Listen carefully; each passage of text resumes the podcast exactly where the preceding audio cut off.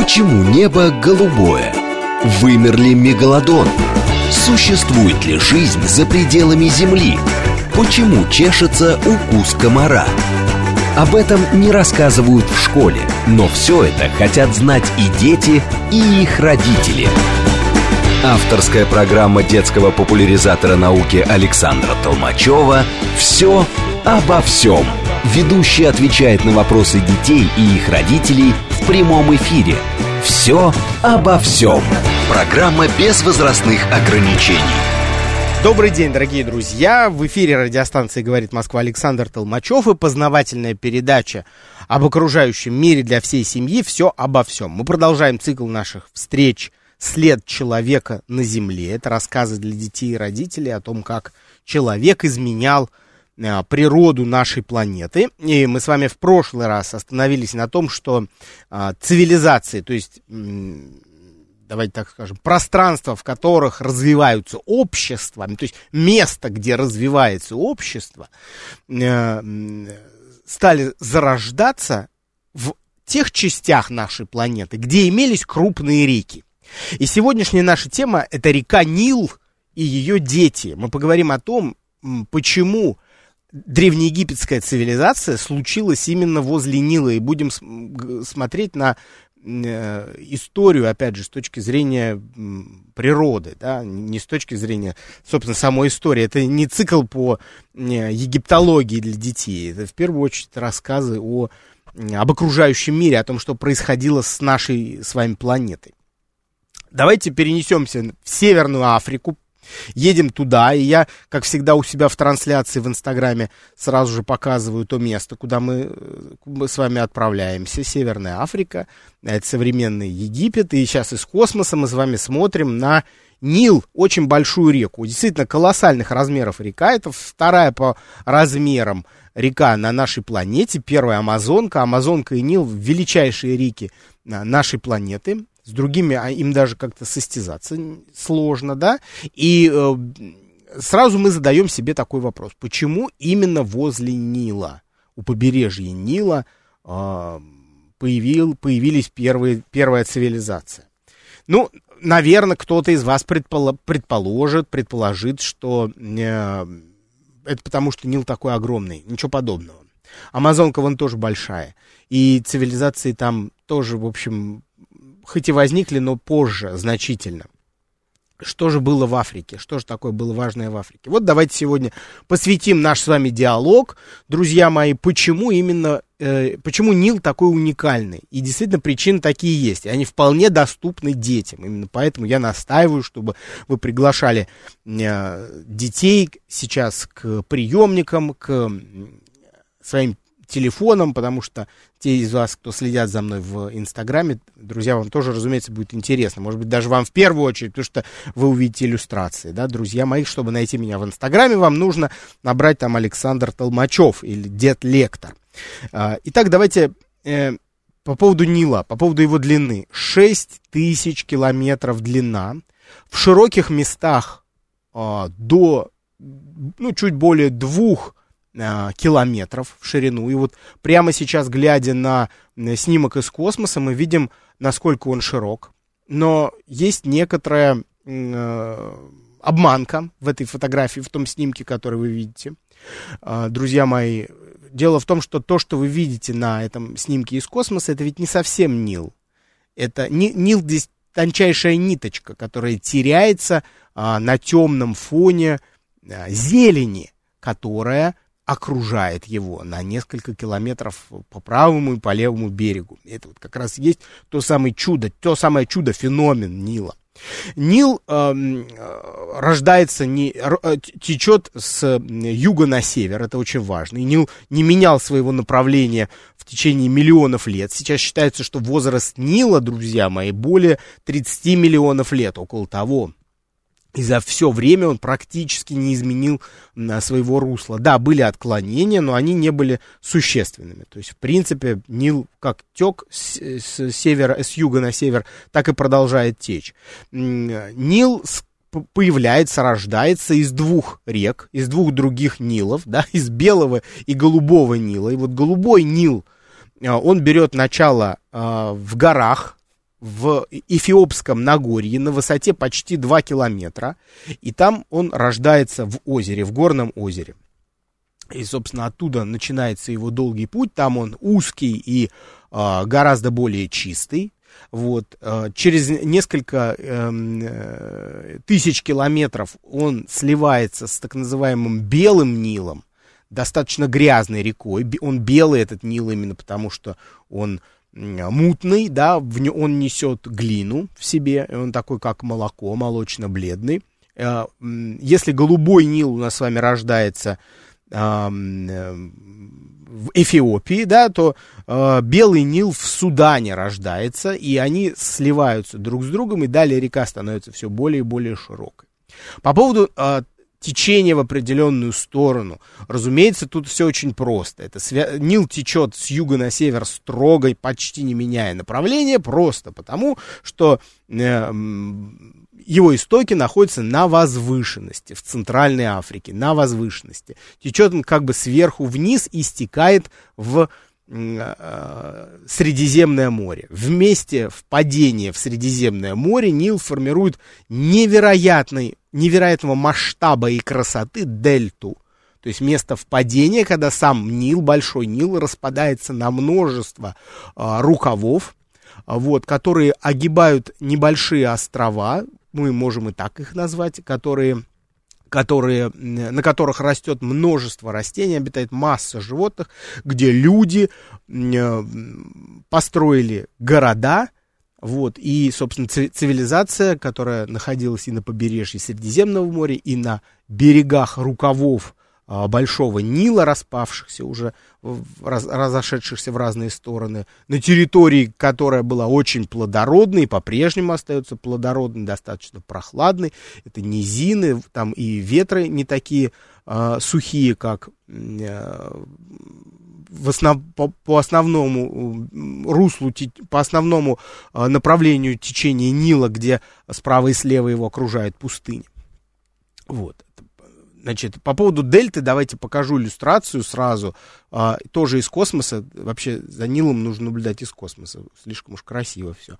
Слишком уж масштабно. Да, вот, пожалуйста, как выглядит дельта Нила сразу бросается в глаза, что, друзья мои, а, и даже из космоса виден, видны колоссальные пески, которые окружают Нил справа и слева, и только вместе дельты Земля становится темной, и темная она там ровно потому, что там растет множество растений, обитают в том числе и э, животные.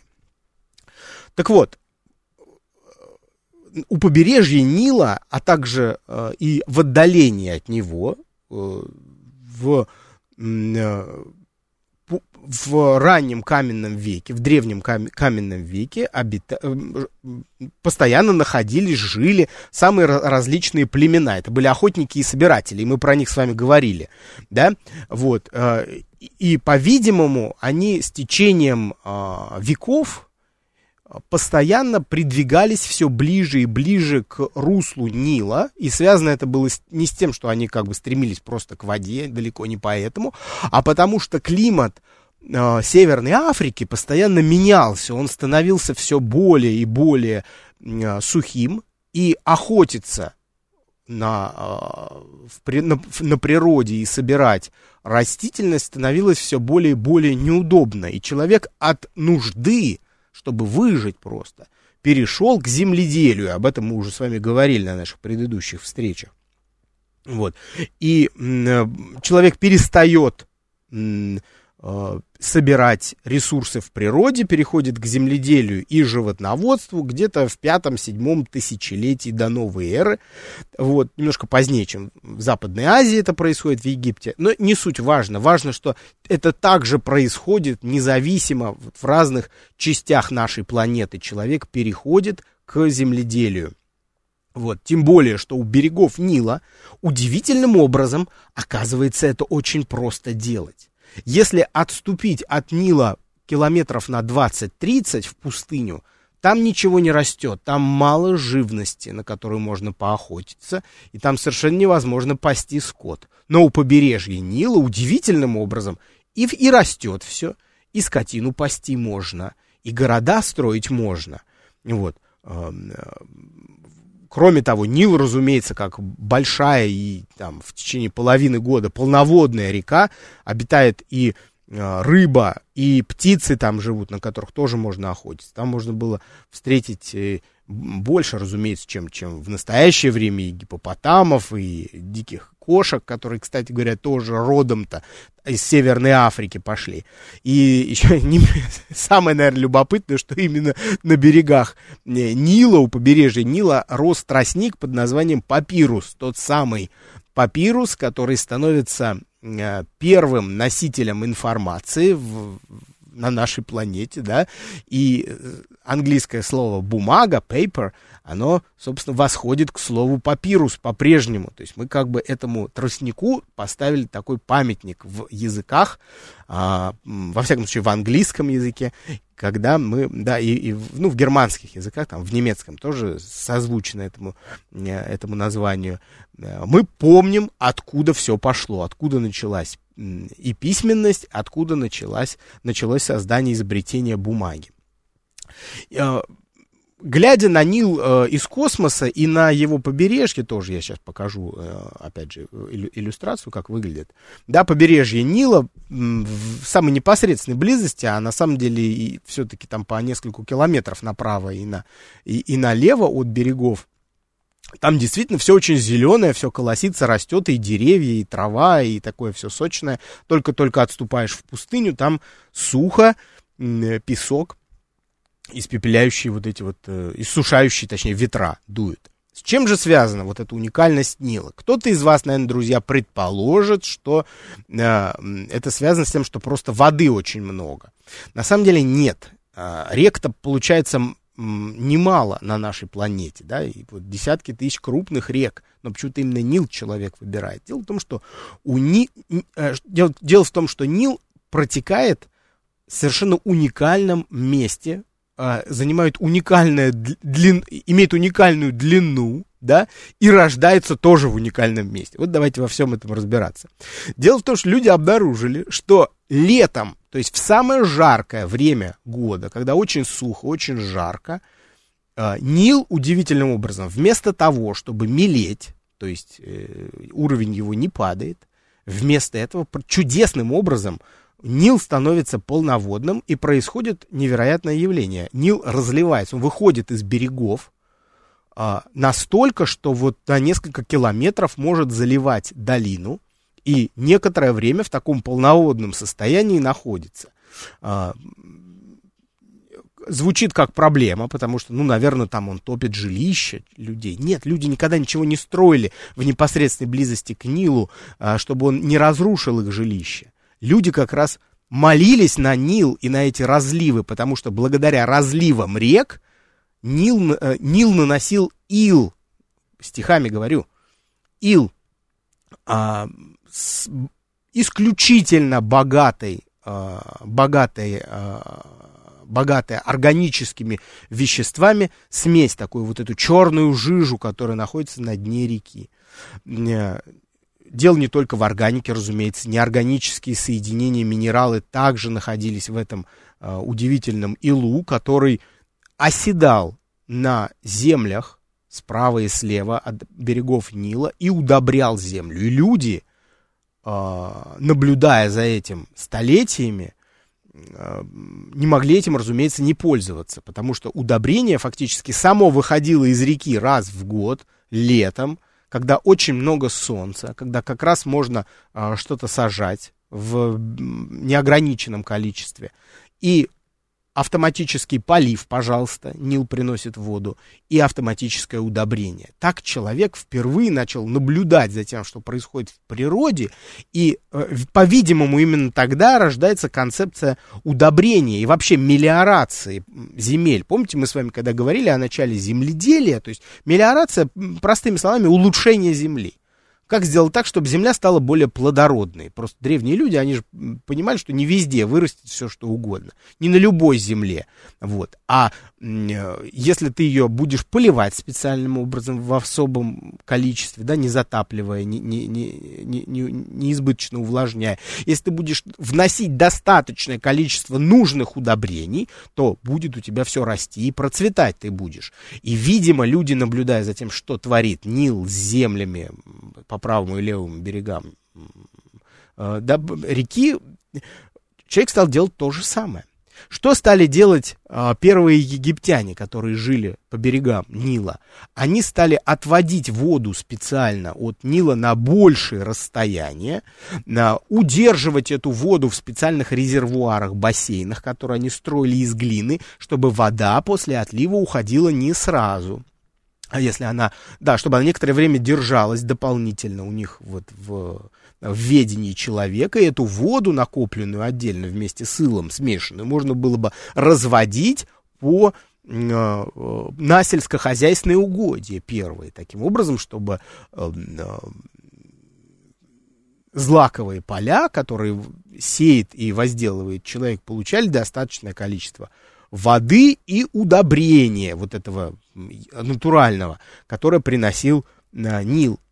Благодаря этому всему сельское хозяйство стало поразительным образом процветать в Древнем Египте и позволило а, первым цивилизациям, собственно, случиться именно в этом месте. То есть численность людей стала быстро увеличиваться в силу, в первую очередь, того, что а, люди смогли прокормить себя благодаря такому невероятному плодородию почвы по, по, по берегам Египта, кроме, по берегам Нила, да, то есть а, первое государство, вот древнее государство Египет стало формироваться только по берегам Нила, ни в коем случае не в пустыне, где нельзя было ни пасти скот, ни выращивать э, сельскохозяйственные растения. И э, Нил – стал каким, вы знаете, друзья, сказать правильно, стержнем, что ли, который вокруг себя собрал огромное общество людей. Люди стали строить города к северу и к югу а, вдоль побережья Нила, и а, Нил обеспечил также, также сообщение между этими городами. То есть люди могли строить э, первые э, лодки для того, чтобы перемещаться из города в город, двигаться с помощью весел против течения или по течению, например, с минимальным использованием весел, и передавать информацию из одного места в другое. Таким образом, благодаря Нилу, первым примитивным государством стало возможно управлять. Государство берет на себя функцию кормильца и защитника кормильца в первую очередь, потому что государство начинает регулировать, то есть управлять на сельскохозяйственной деятельностью для того, чтобы прокормить всех членов государства. Разумеется, все это происходит не автоматически, потому что для того, чтобы управлять э, сельскохозяйственной деятельностью, нужен труд гигантского количества людей. И а, так возникает рабский труд. Люди, занятые часть людей, да, часть людей, которые проживают в государстве, занятые э, на сельском хозяйстве, они фактически кормят всех остальных. А чем занимаются все остальные?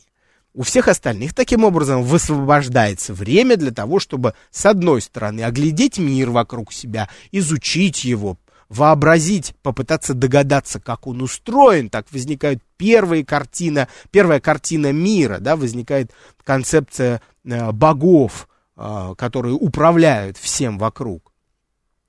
В то же время возникают ремесла, то есть у людей есть время заняться чем-то важным для себя, ну, например, э, делать посуду, расписывать посуду, делать одежду, вот, э, делать, э, заниматься, например,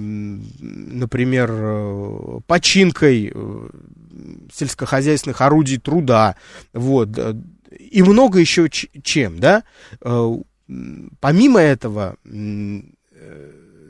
да, обрабатывать дерево, например, да, из которого можно было строить жилище, либо, либо возводить жилище, заниматься этим. Человек тогда же научается а, обменивать один товар или услуги на другие товары или услуги. Вот, например, я тебе там одну козу, а ты мне, предположим, забор починишь. Или, ну, как-то, вот, если приблизительно. Или я тебе там три кувшина дам, а ты мне, э, например, килограмм мяса, вот скажем. Да, вот так возникает первый обмен. Это фактически серьезные экономические отношения. Благодаря чему они возникают? Давайте зададим себе важнейший вопрос. Потому что у человека освободилось время. Он уже не должен был с утра до ночи заниматься э, животноводством и сельским хозяйством, потому что эти функции на себя взяло государство. То есть цивилизация первая, которую управляли, как вы знаете, в Древнем Египте э, фараоны. К чему я веду? К тому, что Нил становится, как река, да, становится единственной, э, становится основой возникновения государств. То есть все возникает вокруг Нила и благодаря Нилу. Буквально возьмите любую деятельность, которая Э, которая была важна для древних египтян, имела значение, и была она связана так или иначе с рекой Нилом. Даже постройка пирамид, как вы знаете, э, требовала транспорта, больших количеств э, известняка, вот, а затем и мрамора, и транспорт этот осуществлялся частично благодаря э, Нилу, как главной, главной артерии, которая, в общем, держала все государство древнеегипетское э, вместе. То есть единство Древнего Египта обеспечивалось именно благодаря э, Нилу. Теперь давайте вот, друзья, самого главного-то я не сказал, почему Нил разливается в летнее время. Что это такое за разливы странные? Они как будто против логики идут, да, потому что лето, жара, казалось бы, уровень воды должен падать. Ничего подобного. Дело в том, что исток Нила, Нил-то очень длинный, 6 тысяч километров, Нил рождается в субэкваториальной Центральной Африке, климат которой, друзья, подразумевает обильные осадки в летнее время. Вот оно что. Сейчас покажу в трансляции, как выглядит Центральная Африка. Если, это на тот случай, что если вы считаете, что э, в Центральной Африке там тоже какие-то пустыни, да, ничего подобного, там тропические леса влажные и э, дожди обильные, которые проливаются там в летнее время, разумеется, стекаются в, в крупные реки, которые, о которых я уже говорил, да, это и голубой Нил, и белый Нил, которые являются э, притоками, э, то есть из которых рождается, собственно, сам большой Нил полноводный. Таким образом, благодаря этим обильным э, осадкам в летнее время, уровень воды и в белом, и в голубом Ниле поднимается, поднимается уровень воды и в Большом Ниле гораздо ниже по течению, там, где, собственно, в Северной Африке и находится э, Египет. К тому времени, когда вот эти большие воды э, приходят а, приходили к древнему, к, к берегам древнего Египта, да, туда, эм, э, к тем берегам, там уже было, э, э, эти воды пропитывались илом в достаточном количестве. Вода поднимала ил со дна, вода становилась мутной в, в момент разлива и уже была готова к тому, чтобы выйти из берегов и, соответственно, чтобы ил осел на а, берегах, которые ждали воды и ждали удобрений. Вот. Таким образом, получается, что именно, вот ключевая мысль звучит, именно от осадков зависела полноводность Нила. Получается, что Нил питался, в переносном значении, питался водой осадков. Не, та, не, не э, от таяния ледников в горах он рождался, а благодаря дождям. И это, с одной стороны, было сильной стороной э, древнеегипетского государства, потому что фактически дождевая вода дает им все. А с другой стороны, слабой стороной, потому что климат Африки, как мы знаем, менялся. И об этом мы поговорим буквально через пять минут после новостного перерыва. Почему небо голубое? Вымер ли мегалодон? Существует ли жизнь за пределами Земли? Почему чешется укус комара? Об этом не рассказывают в школе, но все это хотят знать и дети, и их родители. Авторская программа детского популяризатора науки Александра Толмачева «Все обо всем». Ведущий отвечает на вопросы детей и их родителей в прямом эфире. Все обо всем. Друзья мои, здравствуйте, это Александр Толмачев. Все обо всем. Мы продолжаем наш цикл «След человека на Земле». И сегодня мы говорим про Нил, про то, как э, Нил стал источником буквально всех ресурсов для древнего Египта, как вообще родилась египетская цивилизация на берегах Нила, а главное, почему это произошло, почему Нил столь уникален. Немножко повторюсь, Нил, э, река, которая не меняла несколько десятков, три десятка миллионов лет, не, не меняла своего направления в связи с тем, что она рождается в, в горах и течет к Средиземному морю, Э, весьма полноводна. Кроме того, питается она э, дождевой водой. Это э, субэкваториальные ливни Центральной Африки, которые наполняют эту реку, и к лету она разливается очень широко, ее ил оседает на берегах оседал и по-прежнему оседает на, на, на берегах э, реки, вдоль ее течения, вдоль ее русла, и в результате этого Нил формирует вытянутый длинный такой оазис на, э, на протяжении э, более чем 5000 километров. И вот у побережья Нила люди, древние люди могли селиться и пользоваться его ресурсами без ограничений. И разум э, древних египтян, которые по-прежнему, кстати, достойны э, восхищения, изобретает такие любопытные устройства, э, которые мы сейчас можем вот назвать бассейнами для полива. Вот такое наполнение бассейнов производилось во время разлива э, реки или с помощью специального канала, начало которого находилось просто выше по течению.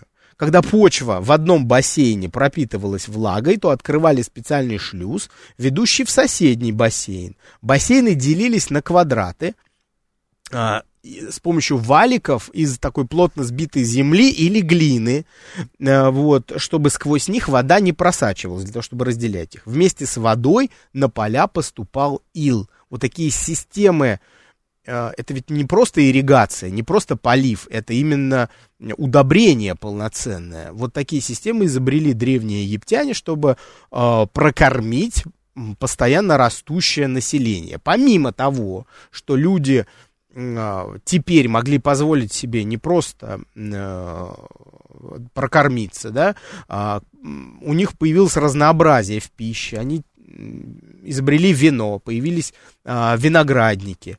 Вот, они э, сажали растения, которые использовали в качестве десертов, да, финики, инжир, сушеный виноград, изюм тогда появился.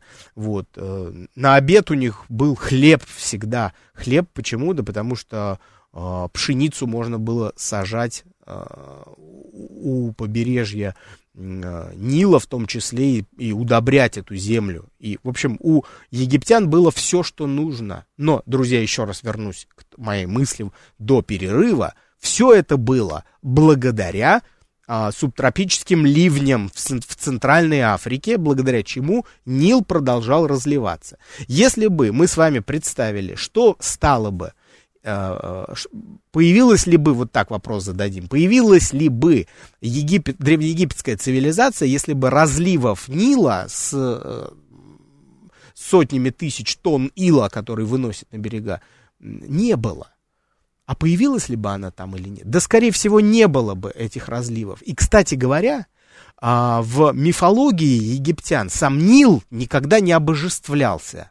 А обожествлялось что, друзья мои, попробуйте догадаться? Разливы. Сами разливы были а, как э, явление божества, потому что действительно благодаря разливам, благодаря илу, можно было э, быть гарантированным, что еще год э, или несколько, может быть, даже лет, да, потому что египтяне делали запасы э, зерна на, на отсроченное будущее, вот, и делалось это именно в связи с тем, что учащались засухи. Засухи – это сезон, когда выпадает недостаточно осадков, и разлив Нила или либо слабый, либо вообще он не разливается. И в таком случае, как бы, сельскохозяйственные угодья не приносят достаточное количество урожая, который необходим уже постоянно растущему населению. Помимо урожая, друзья мои, проблема вот еще в чем была. Когда население стан- э, Древнего Египта становилось все больше и больше, разумеется, требовалось э, много э, мяса, да, потому что лю- не все, но все-таки люди едят мясо, говядину в первую очередь, не только. Вот, мы помним и других полурогих, которых человек одомашнил, да, это коза и овца в том числе. Вот смотрите, для того, чтобы выпасать скотину, чтобы она кормилась, требуются отдельные территории. Вот эти пастбища, они очень быстро пришли в негодность. Потому что, во-первых, еще раз говорю, климат меняется, он становится все более и более засушливым. В таком климате мало растет, а, мало, мало растительности появляется на пастбищах. Когда на пастбищах мало растительности, то и скотина голодает. Когда скотина голодает, она болеет и умирает в большом количестве. Они плохо, скотина плохо размножается. Вот. Таким образом, сила, физическая сила, которую человек использовал, у круп... физическая сила крупного рогатого скота, которую человек использовал для возделывания земель, ее становится недостаточно. Это значит, что сельское хозяйство страдает в первую очередь в том случае, в, в, в результате засухи. Засуха становится страшнейшим явлением, страшнейшим явлением для э, древних египтян. Это как самое э, ужасное проклятие. Вот. С засушливых земель, то есть земель, которые уже эрозированы, на них уже ничего не растет, они превращаются в пустыни, с них э, ветра э, несут э, песок и, пес, и накапливаются барханы, барханы э, барханы закрывают ту почву, которая могла бы через некоторое время стать плодоносной, вот, и она становится буквально мертвой. То есть разрастается песчаная пустыня, страшная, раскаленная, абсолютно безжизненная. Вот, жизнь теплится только там, где э, непосредственно есть вода, то есть у самого побережья Нила. Э, вот получается так вышло, если мы смотрим с вами, друзья, на э, историю и древнего царства, и нового царства в истории древнего Египта, мы видим, что самые сложные, проблемные и конфликтные э, периоды приходились именно на периоды засухи.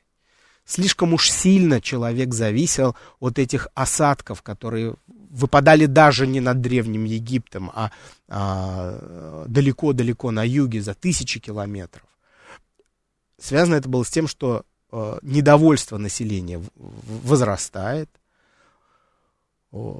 Помимо этого, разумеется, необходимо завоевывать новые территории, договариваться об, эксплуата... об использовании новых территорий, где больше растительности, где она все еще осталась вот через такие периоды э, проблем, спотыкаясь об эту великую сушь, идет история Египта, древнего Египта к постепенному закату, когда э, великий Нил, который тысячелетиями кормил э, эту древнюю цивилизацию, в какой-то момент уже не может этого делать. И дело тут даже не, не только в том, что человек оказал какое-то серьезное влияние на, на саму реку. Нет, на саму реку не оказал человек влияния. Но климат Северной Африки менялся и, э, и продолжает меняться и по сей день. Становится он все более и более сухим. Осадки, объем осадков, количество осадков, оно уменьшается. Э, в связи с этим разливы Нила становятся все более и более бедными. Кстати говоря, если вы как-нибудь у вас, вам доведется посетить, например, Каир, а, обязательно обратите внимание на высоту воды в Ниле, потому что она будет сильно зависеть от времени года. По-прежнему мы можем наблюдать разливы Нила а, в северной части Египта именно в летний период, потому что Нил полноводный летом. Вот я был в Каире зимой, и помнится, первое мое впечатление от э, Нила было, что, о, Нил-то, не тот уже совсем, обмелел, как болотце выглядит. А на самом деле я просто не учел, что я зимой там оказался. Зимой действительно там очень низкий уровень э, воды. Действительно, Нил и по-прежнему э, мелеет. Таким образом, друзья, давайте небольшой итог мы с вами подведем э, моему рассказу. Получается, что человек пришел на побережье великой реки Нил, э, потому что там были разливы, потому что это уникальная река, э, которая буквально сама удобряет берега на несколько километров, там и правый, и левый берег. Вот, нигде такого явления нет. Благодаря своему разуму и действительно инженерной мысли, абсолютно гениальной, человек изобретает системы полива, которые максимально используют э, воду, смешанную с илом, из реки для того, чтобы полить э, максимально, очень большое количество сельскохозяйственных земель, на которых будет расти м, злаковые растения, да, рожь, э, пшеница, ячмень, который, который человек будет использовать для того, чтобы прокормиться. Да. Самые разнообразные блюда из муки появляются именно в Древнем Египте, потому что Э, собственно, именно там своего расцвета достигает сельское хозяйство, такое настоящее сельское хозяйство. Вот, и вслед за этими возможностями, вслед за развитием сельского хозяйства, поспевает и животноводство в том числе, потому что, чтобы прокормить скотину, мы с вами говорили на прошлом, на прошлом нашем эфире, необходимо, необходим колоссальный объем воды, а, не забывайте, что пресная вода на нашей планете в основном уходит на то, чтобы э, напоить крупный рогатый скот. И, э, разумеется, Древний Египет не был исключением из этого, и вода из Нила в большом объеме уходила на то, чтобы поить скотину, отмывать корм для них и выращивать корм, корм для скота в том числе. Вот. А, здесь же в работе со скотиной, конечно, пригодились и одомашненные собаки. Помните, что мы с вами не раз говорили, да, о том, что человек одомашнил собаку, чтобы собака охраняла жилище человека, чтобы собака помогала пасти скот. Собаки-пастухи предназначение номер два для собаки. Номер один это охранник, там, номер ноль, наверное, это охотник, потому что вместе с а, собакой человек охотился. Вот. А, Таким образом, когда Нил теряет свою способность разливаться в том объеме, в котором это было в начале египетской цивилизации, это приводит просто к тому, что э, цивилизация начинает медленно очень э, терпеть крах. Вот. В, современном мире человек э, продолжает эксплуатировать Нил и большие реки. Мы с вами будем об этом говорить э, на следующей встрече, вот, более подробно поговорим. А, но давайте мы с вами вот таким образом поступим. Я прямо сейчас хочу задать вопрос э, ребятам, да, относительно того, каким образом современный человек может использовать большие реки. Каким образом современный человек использует большие реки. А, одного правильного ответа, разумеется, тут нету. Давайте номер телефона 8495-7373-948. Каким образом современный человек использует большие реки? А на следующем нашем с вами эфире мы будем говорить о том, ну, более развернуто я буду отвечать вот на этот вопрос. Поговорим про то, как, а, к чему, и к чему приводит использование человеком, избыточное использование ресурсов современных рек. 8 4 9 5 7 3 7 3 9 4 8. Каким образом современный человек может использовать а, большие реки? Как древние люди мы видим, теперь знаем, как использовал, как да, человек использовал ресурс э, большого Нила. Вот. А как же современный человек может использовать ресурсы больших рек? Ресурсы. Алло, здравствуйте. Алло. Большого Нила. Вот. А Алло, человек может использовать? Нет, да, давайте еще разочек. Друзья мои, когда вы дозваниваетесь, вы слушаете меня в телефон, э, не через приемник, не через э, трансляцию в Инстаграме, а только через телефон. Вот таким образом мы будем с вами говорить а, одновременно. Для тех, кто а, не знает, те ребята, которые дозваниваются ко мне сюда в эфир, тем я высылаю на номер телефона, по которому они дозваниваются, промокод для доступа к моему видеолекторию об окружающем мире с самыми разными темами о живой и неживой природе. Так, друзья, 8495-7373-948. Алло, здравствуйте. А, да, здравствуй. Алло, здравствуйте. Давай, Я к вам уже дозвонился. Меня а. зовут Антон, мне 10 лет. Антон, 10 лет. Ну, прекрасно.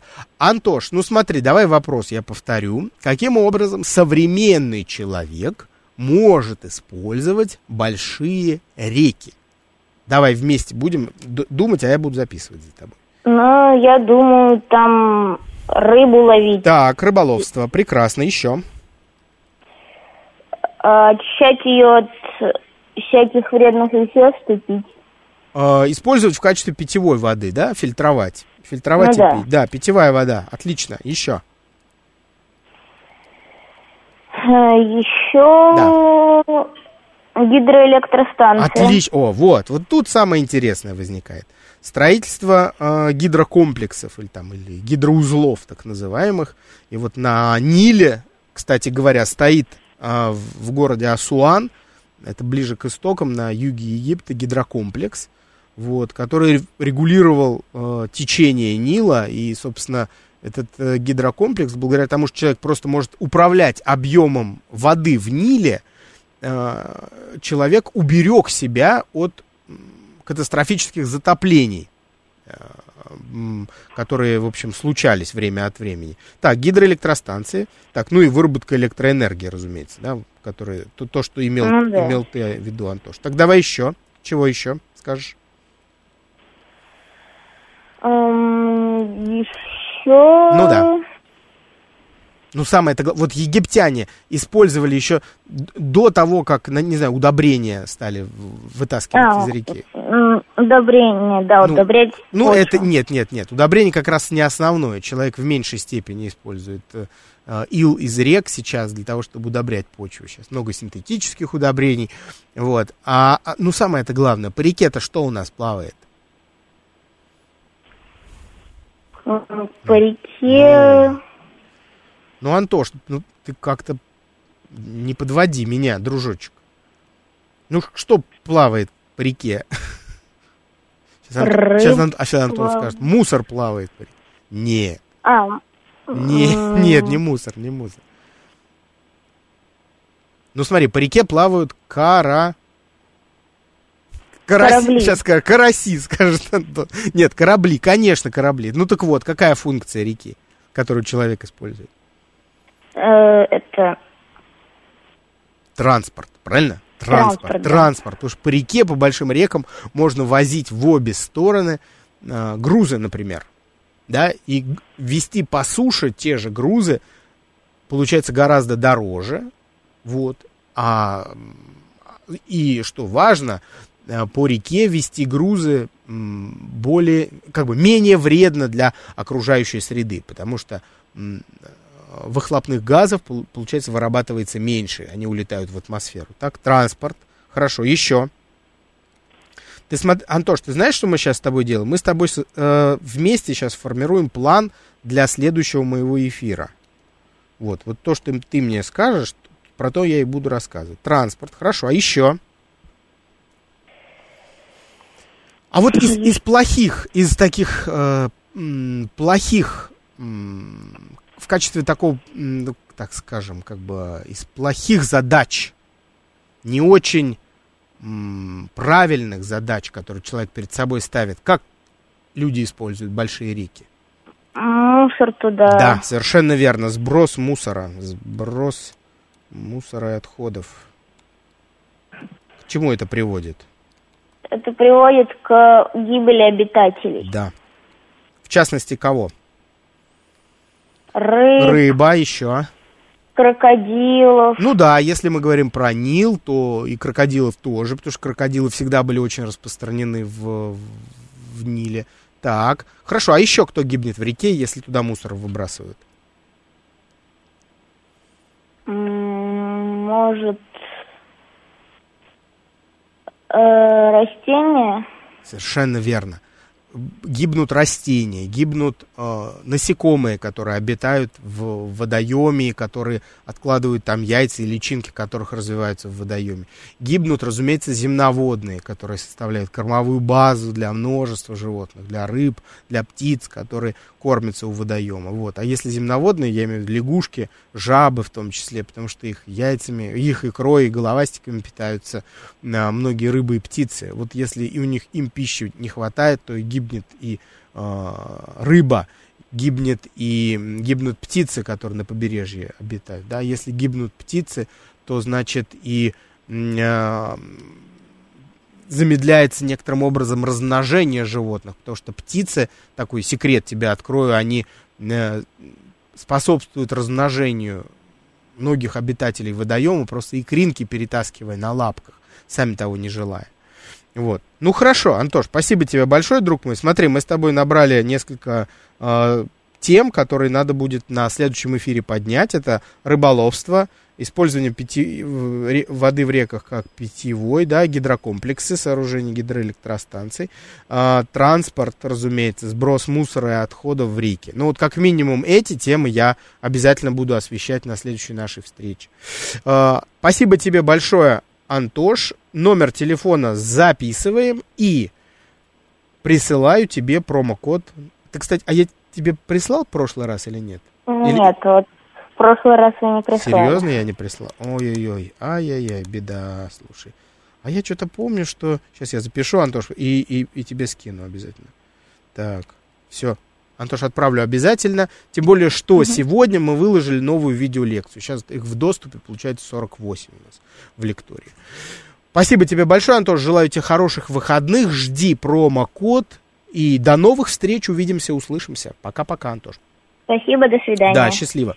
Друзья мои, ну вот такой получилась наша сегодняшняя история, посвященная Нилу. А, она была скорее о том, как человек пользовался как древний человек, да, давайте, жители Египта пользовались рекой, э, в общем, практически не вредя самой реке, потому что это, в общем, миф, что сами египтяне вели такой образ жизни, который э, нарушил экосистему в древнего Египта. Основной вклад в изменение климата сделал, конечно, не человек. Климат менялся сам по себе. Все-таки очень долгий, период времени мы с вами рассматриваем, да, это, это около пяти тысяч лет, мы все-таки про такой разбег говорим. Вот за такой период времени изменился климат Северной Африки и Центральной Африки тоже, стал чуть более засушливым, и это в конечном счете привело, увы, к уменьшению количества осадков, а значит снижению а, полноводности Нила, а значит уменьшилось количество ила, которое оседало на берегах, плодородие почвы упало, кормить население стало нечем, в общем, стала потихоньку разрушаться цивилизация и пришла в конечном счете к своему упадку. Меня зовут Александр Толмачев. Встретимся в социальных сетях. Всем пока. До новых встреч. В субботу следующую тоже обсуждаем а, последствия завоевания человеком нашей планеты.